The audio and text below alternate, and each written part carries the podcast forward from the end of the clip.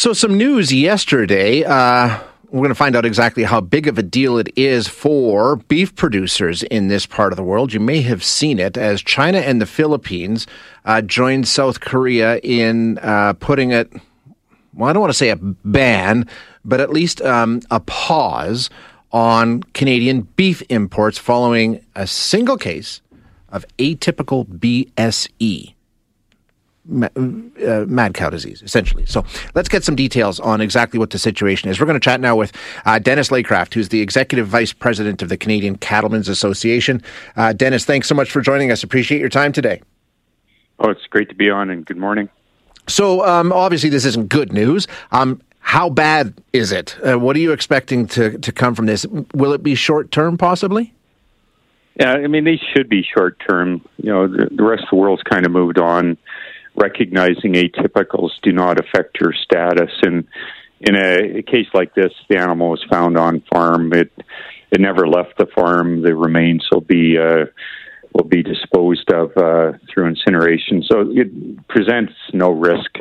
And atypicals are naturally occurring around the world. They're, you know, if people do enough surveillance, virtually every country with a cattle population will eventually find one. So you know, unfortunately, we still have a, a, few countries that when you do announce a case of BSE, they aren't differentiating between the classical and the atypical, and it requires providing more information to them. But usually, these are are temporary, and you know, they they literally could be open in days. But uh, you know, we're dealing with foreign regulators, so it often takes longer than that.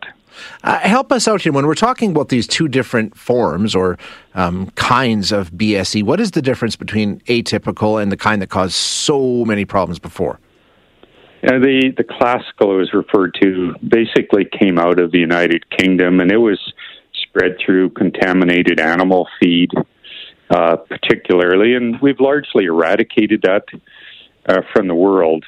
But you know, with the intense uh, surveillance that continues underway, we've they've discovered that there are a few cases naturally occurring of this other form of uh, a BSE that they refer to as atypical, uh, generally in older animals. And uh, when you find that, it's not, it hasn't been spread by feed. It's just something that spontaneously occurs very, very rarely, but will show up in in animals uh, virtually in every population around the world. You know, it might be 10 years before you, you see another one. That's how rare these things are.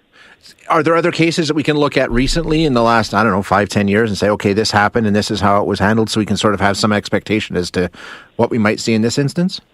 Yeah, you know, there are a number, um, and each country seems to be a little different. You know, the U.S.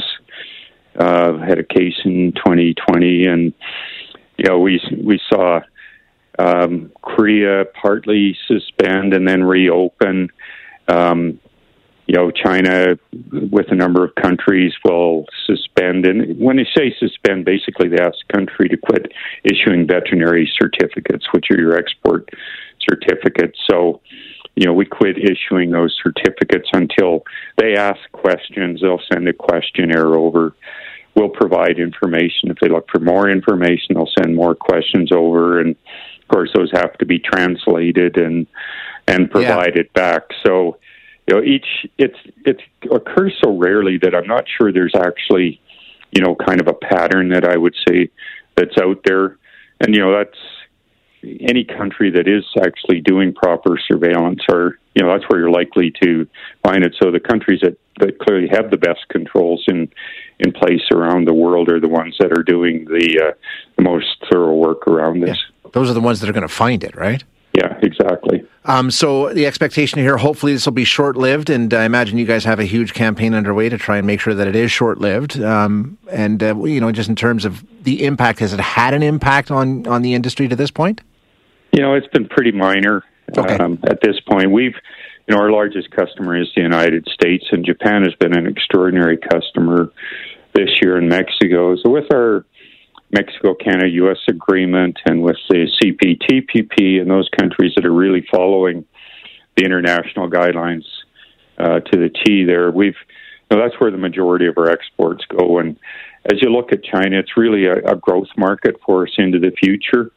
And likewise with Korea, it's been growing, but you know, hopefully as we get through this, uh, you know, we can improve the procedures moving forward so you don't get into these uh, unnecessary suspensions and, you know, have trade continue to occur unabated. Yeah, absolutely. Uh, Dennis, thanks so much for the update, and uh, we'll continue to keep an eye on things and uh, maybe reach out again down the road. Thank you, sir. Yeah. Yeah. Have a great day.